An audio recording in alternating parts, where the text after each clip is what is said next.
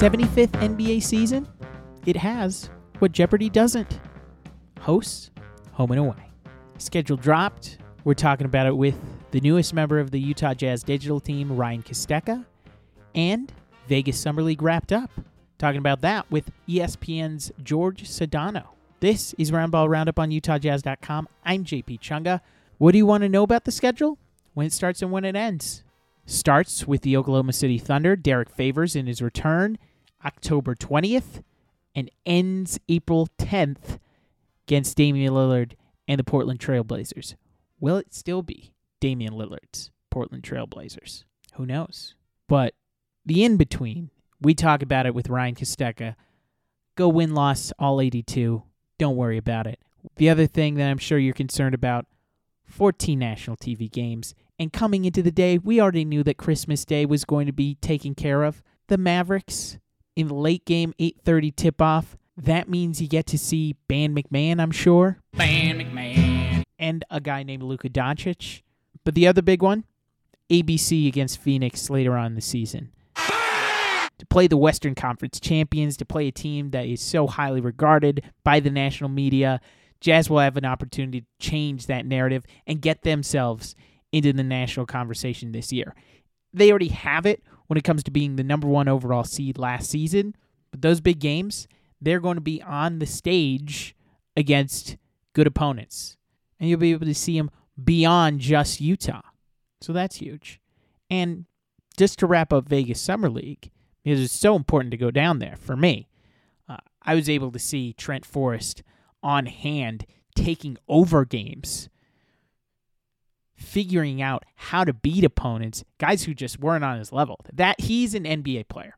It's clear. And he benefits Udoka Azubuike and being able to feed him down low. He's huge for the guys running alongside him in Jarrell Brantley, in Macy O'Teague, who earned himself a contract. Elijah Hughes had a moment in Summer League. Trent Forrest is standout for that team. But national standouts, get into that with George. And it's good to go down there, if only to see people around the league who were on the Jazz. Walt Perrin, former Jazz staffer, now with the Knicks. Like Summer League is basically NBA summer camp, where we get to see people who we don't normally see, especially during a weird season. Now we get to see them in Vegas. Executives are seeing each other and you're so close to everybody. Look at the video that we put up on the Jazz Twitter feed last week. Dwyane Wade bricked five shots before making his three pointer. And the career 30% three point shooter blamed it on his jacket that he was wearing. Well, take it that the reason he kept on shooting Jazz DNA. If you watch any Jazz basketball, they shoot threes, and that's a mindset that Dwyane Wade has at the top. No matter how many he miss, shooters shoot. Or maybe you can't be Dwyane Wade and miss three pointers. Got to see one get through the net. All the stars were out. Him, LeBron James, the Jazz's newest signings, everybody. Okay, five stars, nice reviews. That's all I ask of you. Let others know that you're listening to the podcast because we've got two guests coming up today. Ryan Kostecka, newest member of the Jazz digital team. We're talking the schedule, toughest stretches, his thoughts on the offseason, and then we get to George Sedano, get a national perspective on the Jazz's signings and where they stack up in the West. Because he's in LA, he knows a lot about the Lakers, as well as those top picks in Vegas Summer League. He was covering those games. So let's get out of the way. Please enjoy George Sedano, ESPN, Ryan Kostecka, UtahJazz.com. Honestly, the first thing that stands out is that Utah must get off to a good start in the first half of the season. The second half of the season is absolutely loaded. I mean, the Jazz, they play 29 of their 41 games are going to be against teams from the 2021 playoffs. Not to mention, 12 of their final 13 are against some those same exact teams. I mean, this is a schedule that has been completely backloaded, which ideally, I mean, for Utah, it is maybe a good thing if they're healthy the time. But if they're not, the first part of the season, they're going to have to get off to a fast start, especially if they want one of those top four seeds and then, you know, hosting that first round of the playoffs.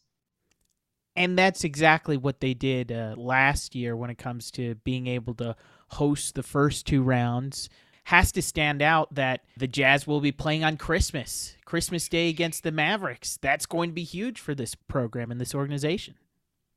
It really is. I mean, you could tell how the NBA values the Jazz, you know, and just as an organization, as a program, when it talks about the holiday games, the two biggest games of the year, Christmas Day, Martin Luther King Jr. Day, Utah is playing on both of them. They're hosting, you know, Luka Doncic and the Mavs. We talked about on Christmas Day, the final game of that five-game nightcap. So when everyone's kind of done, their bellies are full, Christmas is finished up. All you got to do is turn into the Jazz and just kind of let the day, let, let the night kind of go its way. Then finally, obviously, Martin Luther King Jr. Day. Whew, that's the uh, Los Angeles Lakers down LA. That and the other one that stands out as a national exposure for me is the ABC game against the Phoenix Suns on a Sunday. It means something when you have Mike Breen on the call and it's an NBA game. You need a moment in the NBA season where he says bang for a big shot for your team. I am shocked that it took this long for this team to get a Sunday game, but a Sunday game for this team means something as well as that Christmas Day outfit. I mean, that's just as big in a way, like you said. I mean, I wish Mike Breen's bang could literally be my text message when everyone, when anyone wrote to me, is she bang, bang, bang. That would be, that would be absolutely amazing. But yeah, I mean, you have that Sunday game against Phoenix, a team that just played in the finals. I mean, that's a huge matchup in itself, and it's something that you could tell the Jazz are not only valued, but they're thought highly of going into this season. And for good reason. I mean, realistically, they only got better, in my opinion, just through their offseason acquisitions. And looking at those offseason acquisitions, you've got re-signing of Mike Conley, a trade for Eric Paschall, who provides versatility, and then the signings of Rudy Gay and Hassan Whiteside. They were signed before you officially joined the content team, but what'd you make of, of those moves that they tried to bolster and look at the fringes of this roster to improve. I really like the Hassan Whiteside signing. Honestly, I think that provides just it's gonna more than anything, it's gonna save Gobert a little bit just throughout the season. I mean, the role he plays for the Jazz, it's very physically demanding. So if you can save minutes from him, just you know throughout the year, get him healthier for playoffs, I think that's massive. Rudy Gay, obviously bringing him with Mike Conley, I think it's a great sign for the Jazz. Um, Mike Conley signing, I mean, let's get that right out the way. That is the premier signing. Getting him back on a restructured deal is absolutely massive. He thrived along Donovan Mitchell. And it's something that Jazz fans are going to, you know, talk about for years and years is what if Mike Conley was healthy, you know, last year. Who knows? Hopefully he's now fully healthy. He's ready to go throughout the offseason. But like you said a little bit, I kind of like the Eric Paschall signing a lot. I think where Utah might have struggled last year was just, you know, when teams went small, Utah really didn't have an ability to counter that. You know, Derrick Favors uh, wasn't as athletic as he was. Paschall kind of brings that role a little bit. I mean, if you're going to go small, you could throw out, you, know, you got Bogey, you got Ingles, you got Gay, you know, any two of those three with Conley and Don and with Mitchell. I mean, that's a really tough five to deal with, you know, overall. It's going to be interesting to see how he adapts to being here in Utah obviously playing with his childhood best friend and Donovan Mitchell is absolutely huge for him. He starts New Year's Day uh, going to take on his former club in the Golden State Warriors. And the season starts uh, with the regular season facing one of the former players uh, of this team, Derrick Favors. You mentioned it. He is a fan favorite. I'm sure once he, he makes the appearance at the Viv that night, he's going to get a standing ovation. Oh, I mean, I, I, expect nothing less from Jazz fans. Just giving a massive standing ovation for Favors when he enters into the game. I'd almost be one of those things where they might have, you know, an extended break when he comes in. So that would be really cool to see, really cool to be a part of. Favors is an absolute fan favorite, but I do think Paschall fits the team a little bit better for what they're wanting out of that role they prioritized at least it seems from this this offseason that versatility. Rudy gay can play the five if he's asked to. I don't think that's his best position but he can do it. It gives you another look. And then Paschall, he showed so much versatility in his first year with the warriors that it gives you a good look at seeing him with around shooters. He was playing with steph clay now he's going to be playing with a team that launches threes in abundance. That's going to help out his game, and he's going to be able to launch threes uh, in his own right. And Hassan Whiteside could be a very good signing with the way that he can be a, a rim protector. I want to see what the hardest road trip in your mind uh, is for this team because they have a couple long ones. They've got a, a big, massive East Coast road trip later on in the season as things stack up on them. What is the toughest stretch in your mind for this Jazz team? You just touched on it. I mean, you have the end of the season. We talked about earlier. Twelve of those final thirteen games are on the road. Well, it's almost the start of that. You have six game road trip that starts in New York, all right, and you're going to end in LA. So you're playing in multiple different time zones over a 10 day period. It is absolutely brutal. I mean, looking at it, you're at the Knicks, you're at Brooklyn, and that's a back to back too, which granted, you know, at least they're close together. You're not traveling, but still a back to back against those squads, that is never easy. You know, then you're at Boston, you're taking, you're at Charlotte, you know, the LaMelo Ball show. Let's see how he's doing at that point. You got the rematch with Dallas and Luka, who ironically are probably going to be fighting for a playoff spot. You know, you know that four or five, maybe in that range. Then you're at the Clippers. So that that road stretch right there is absolutely gnarly. It's something that uh, I just you look at that and you think, good lord, if you can come out of that at three and three that late in the season, you would be very very happy with that result. But it doesn't get easier. I mean, you sure you end with the Clippers, then your next game you're home against the Lakers. you know, and then you're on the road again at Golden State. I mean, that's just it's a tough schedule to end the year, but that six game road trip at the end of the year when you're tired, you're fatigued, that's going to be the one that really kind of shows you what the Jazz are made of in a way. Well, and before uh, the Knicks and the Nets, they play just the Clippers at home that Friday night before uh, as something to get you loaded up for that road trip. They've got to prioritize, obviously, health during the season. I I'm not the type to say that the number one overall seed doesn't mean anything, but if you can still have high seeding while prioritizing health, while keeping Mike Conley, Bojan Bogdanovic, uh, those guys healthy during the season, that has to come before you start looking and chasing wins on the road. If if you have to sacrifice an at San Antonio uh, just to keep somebody healthy, that's all right. I, I think that has to be a priority when you look at what the Jazz are trying to accomplish. I agree. I mean, the Jazz are right there. They they have that feel the team who is they've been to the you know second round of the playoffs. Now they're ready to take that monumental leap, that really big leap. What we saw with the Warriors dynasty, you know, five, six, seven years ago, they got that first round, second round, and they took a leap. Obviously, Phoenix, you know, what just happened last year, pretty incredible. You see Milwaukee slowly kind of take those leaps. I think that's where the Jazz are right now. And then with that road stretch, I think, you know, if you can go three and three, prioritize health, and you still get a top four seed, which means you're hosting the first round of, the playoffs, I think that's huge. That's the ideal goal, which you're looking for for the Jazz. I mean, you're a veteran team. You're not afraid to play on the road. You're not afraid to go into someone's arena and play on the road by any means whatsoever. The Jazz have proved that over and over again. So I think the top four seed is what you really want and what you're really shooting for. But that's where those signings come in. I mean, those are really good signings to where you have this deep, long team. So you can be, you know, really scheduling out minutes. Players can afford to take a night off, really thrive still. And development of the young guys. You saw Trent Forrest in Summer League. It didn't look like he was a Summer League player at all. He he no. was commanding the pace of play, knows exactly how to organize a club. He deserves a playoff minute at bare minimum for this team. Give me Trent Forrest on the floor in late June. Awesome when it came to seeing this team play in Vegas.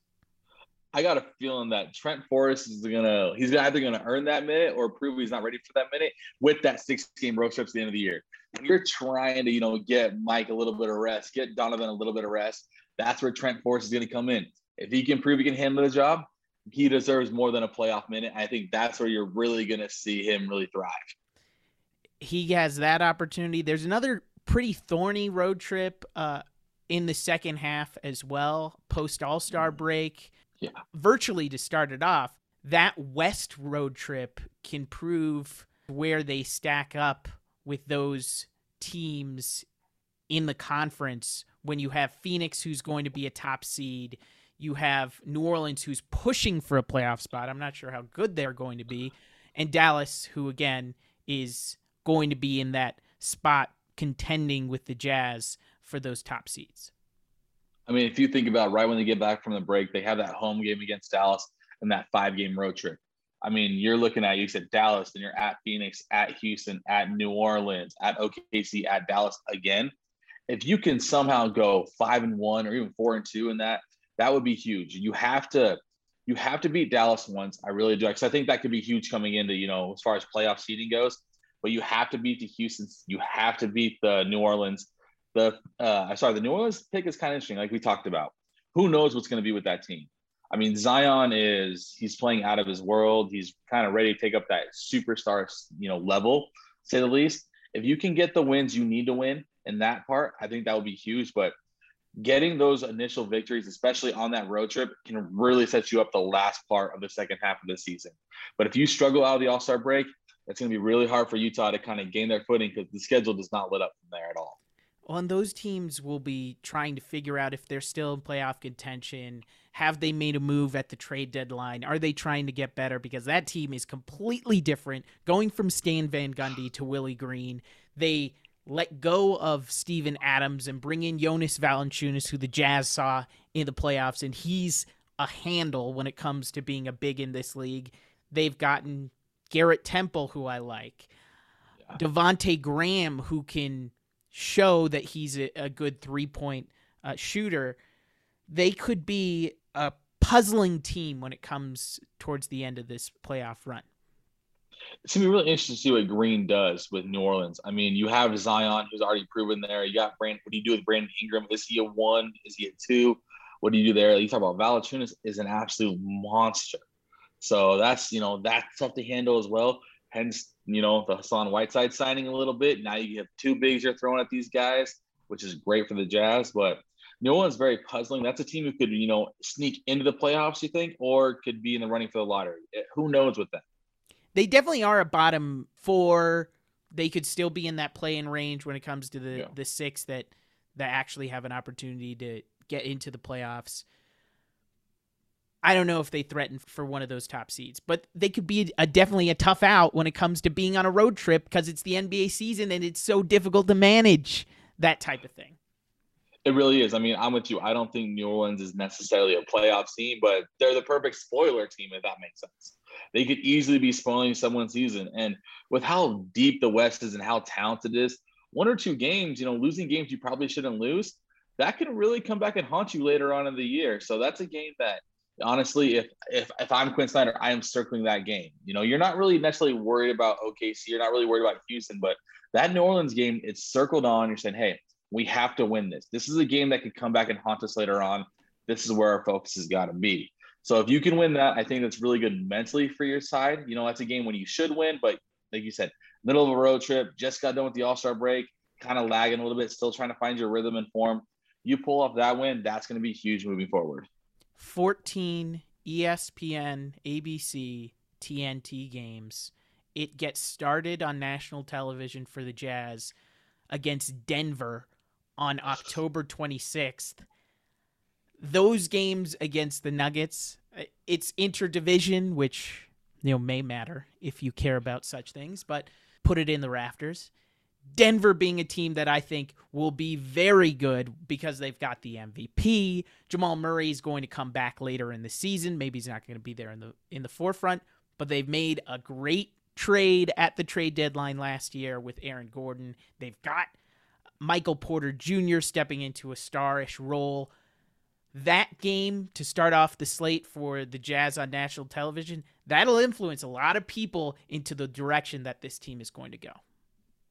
You know, I, for one, not gonna lie, I cannot wait for that game. Not only do I tune, turn 32 on that game day, you know, oh! it's, a, oh! it's so it's it's a big day all around for us in the Jazz organization. You know, so I'm excited. I mean, come on, it's it's Utah, it's Denver, it's everything you want. It's two teams that have kind of million. Now they're like, now they're some of the top teams in the league. People are going to see how does Utah respond from getting bounced in playoffs that year. That Denver game is going to show you exactly what this Utah team is made of.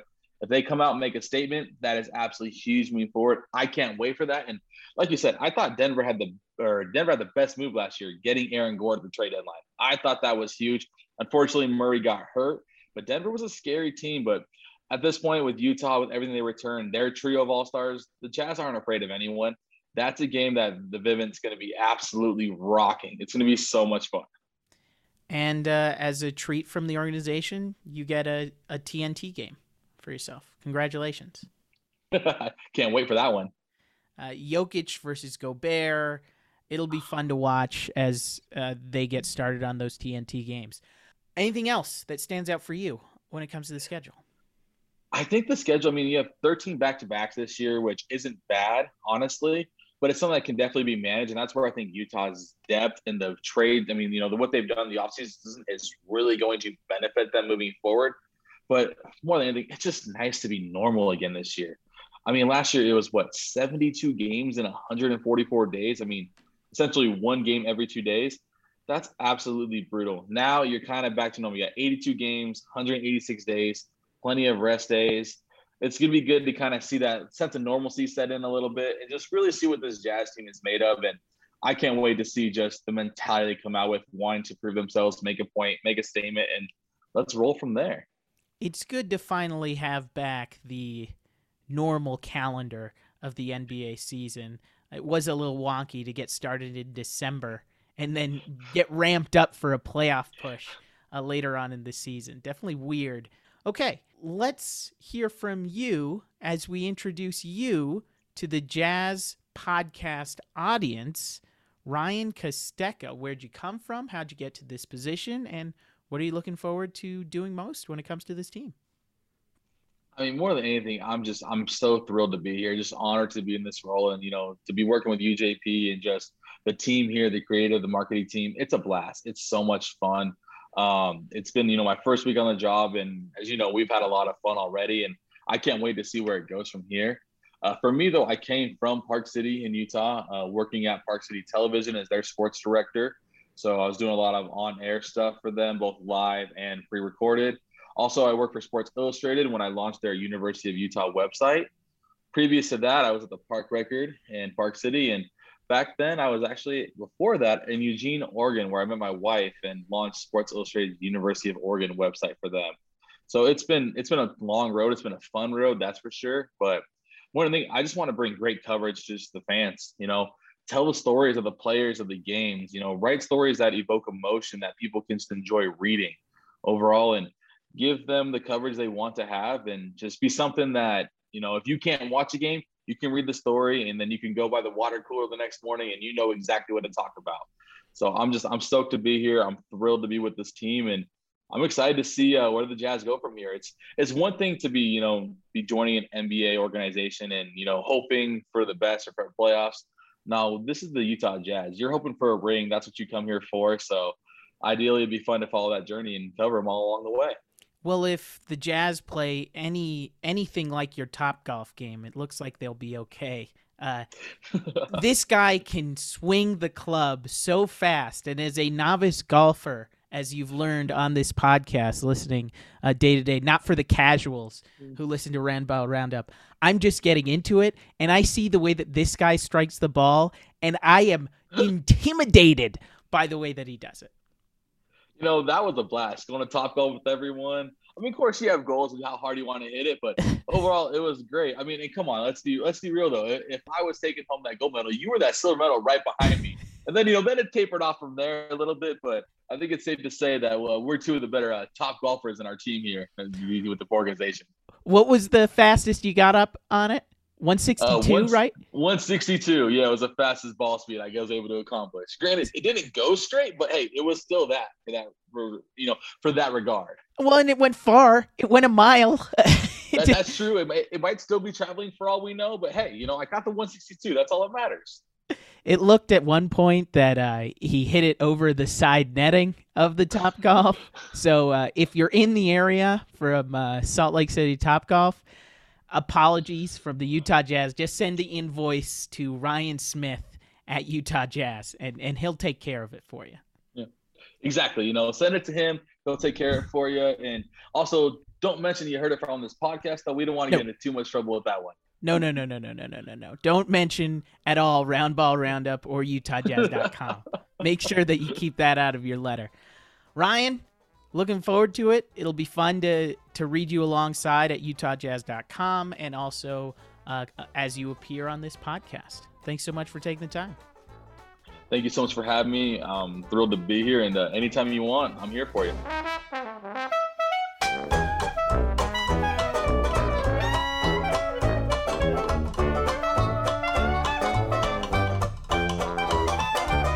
Know, Summer League is one of those special places because for as great as the All Star game is and the NBA Finals are, it Summer League's really the only place where everybody is in one place at the exact same time. So it was nice to kind of congregate again and see people again and, and see some fun basketball again.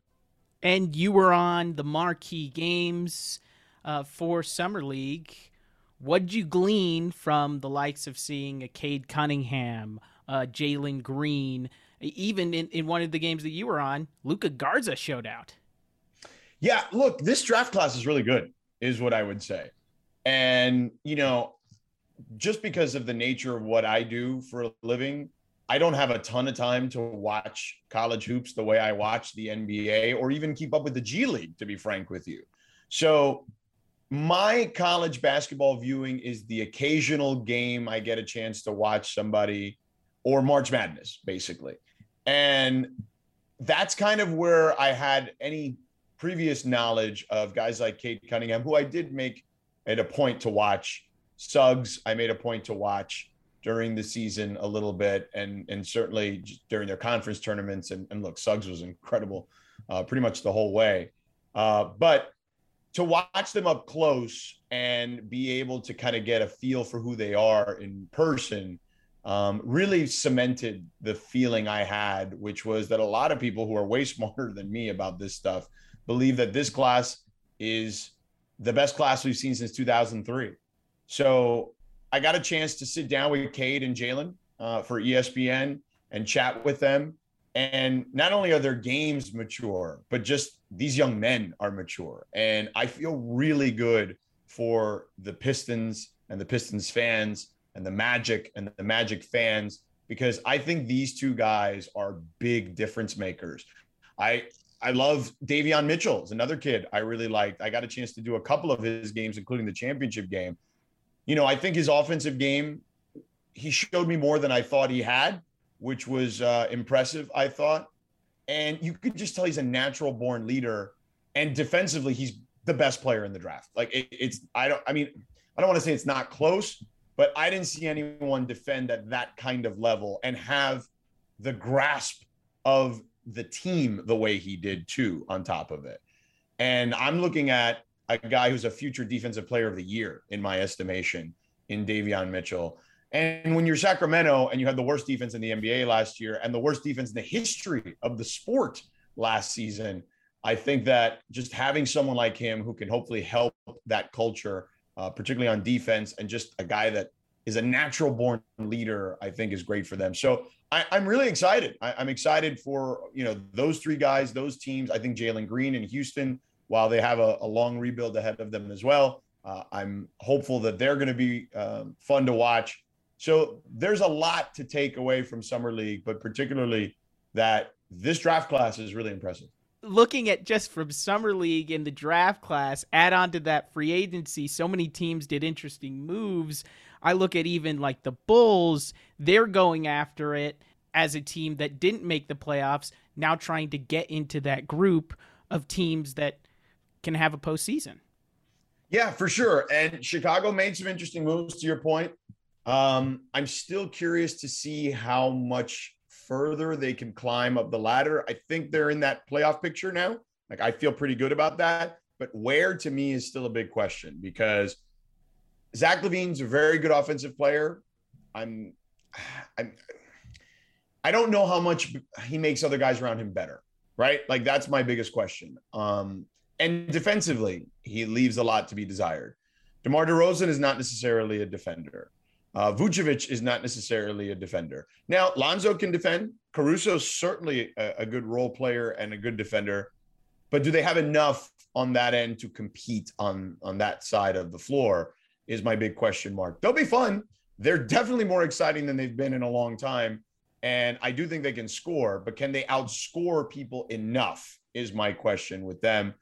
And I just think overall, to your point, right? A lot of teams made a lot of moves. Miami made a move uh, with Kyle Lowry and PJ Tucker, which I think will help them.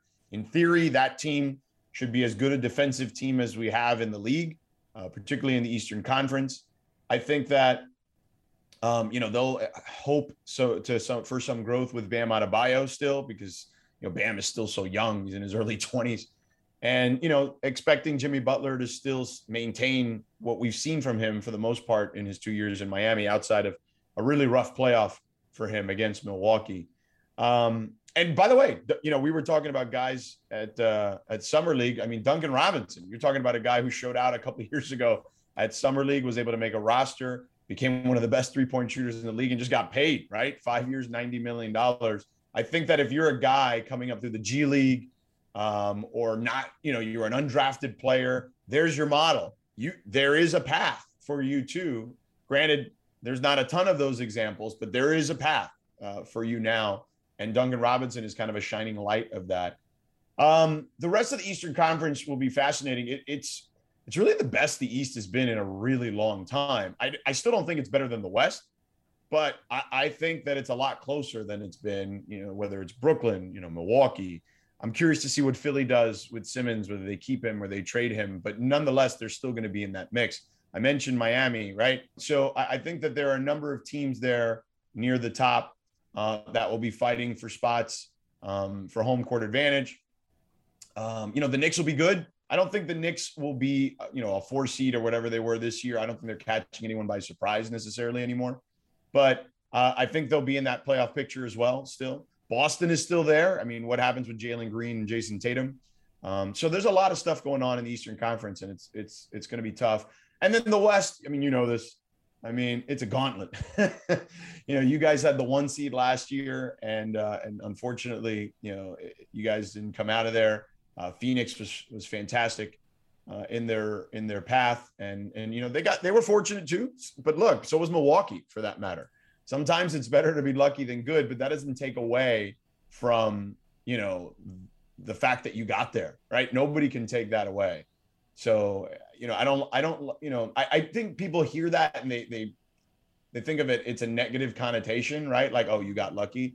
Dude, some of the best teams in sports have gotten lucky. You know, you know what I'm saying? Like, come on.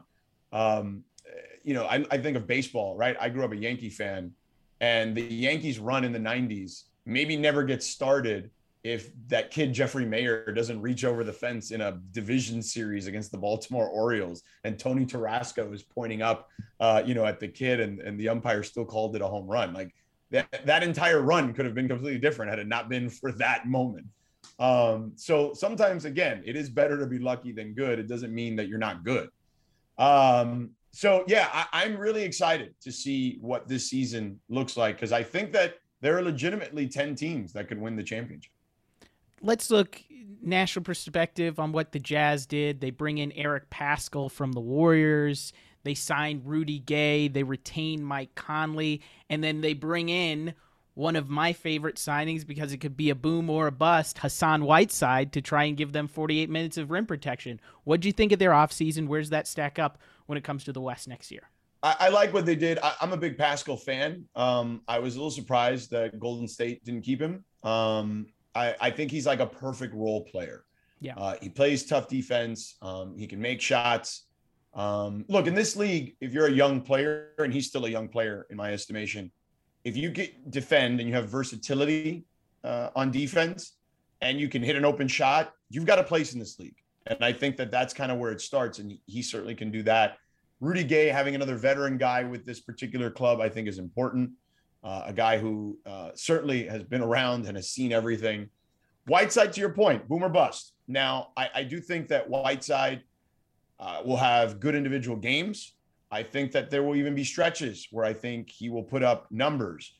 I still question whether he can actually impact winning in a big way.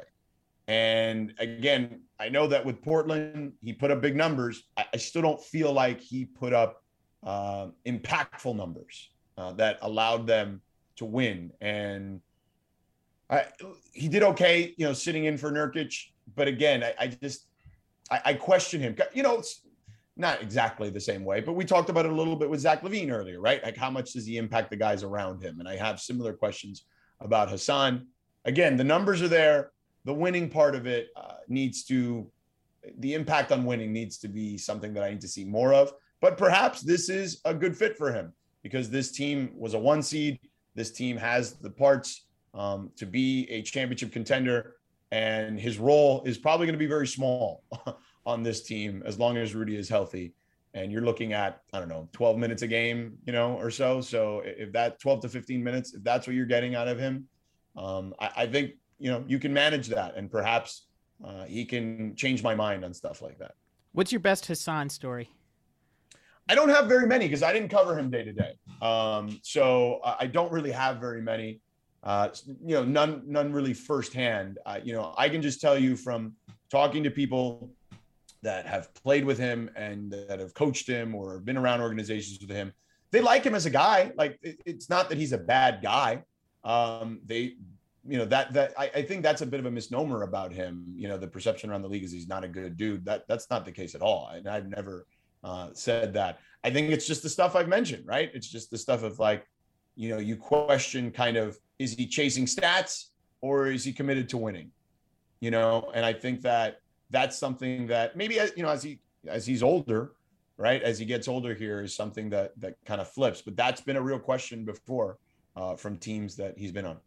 It is uh, definitely an opportunity uh, with this team to have success because they have uh, Rudy Gobert, like you mentioned, and he's very talented. Yeah, no one. JP, he's very talented. Like, don't get it twisted. There's no doubt about that. Um, you know, so that's why it's it's surprising that it doesn't translate or hasn't translated. Is is my point. Well, I'm sure Portland was a difficult situation because they they with Dame. I mean, it's it's no offense to Dame, but on the defensive end, you don't have great guards on that team with Dame and CJ, right? right? And, and they're just getting free lanes uh, to the rim with Hassan. That leads to blocks, but it also leads to a poor defensive rating at times. So they, they haven't had a great defensive outfit there ever, really, uh, during the Dame era. When you look at how another boomer bust sort of transaction with the Lakers, Russ, where are you on that experiment as they try to go different route as they see Dennis Schroeder Alex Caruso out the door? So it's going to be fascinating. Some nights it's going to look incredible. Other nights it may look really clunky, I think. And that's going to be the fun part of watching them on a night to night basis if you're keeping an eye on them. Look, I trust LeBron that if he is healthy, he's going to figure it out. He's the smartest player I've ever been around.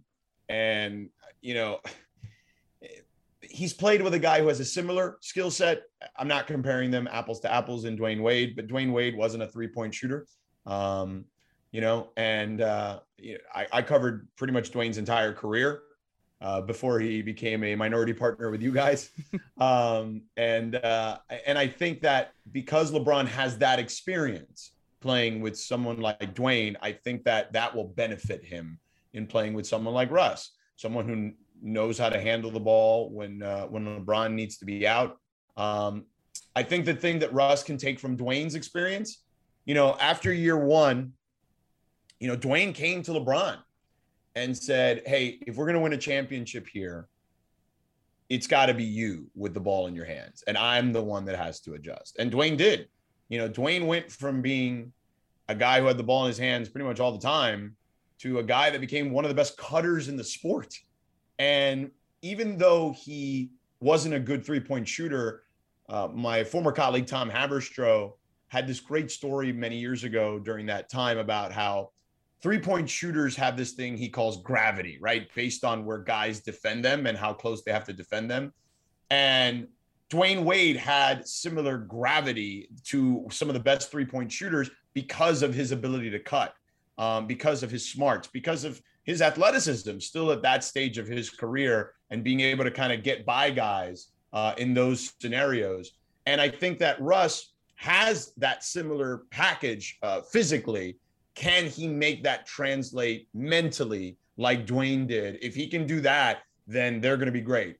Um, but when when LeBron's off the floor for one reason or another, they desperately need someone that can score because the Lakers were the second best offense in the league whenever LeBron was on the floor and the 28th best offense in the league when LeBron wasn't on the floor for one reason or another. So that'll help. I also think it will help in the locker room in this sense. I think that there's not me, but people will question, um, some pundits will question Anthony Davis and his uh, effort at times to want to stay on the floor, etc. I think that Russ helps manage not just Anthony Davis, but helps manage um, the locker room in that sense. Like Russ is ready to go 82 games.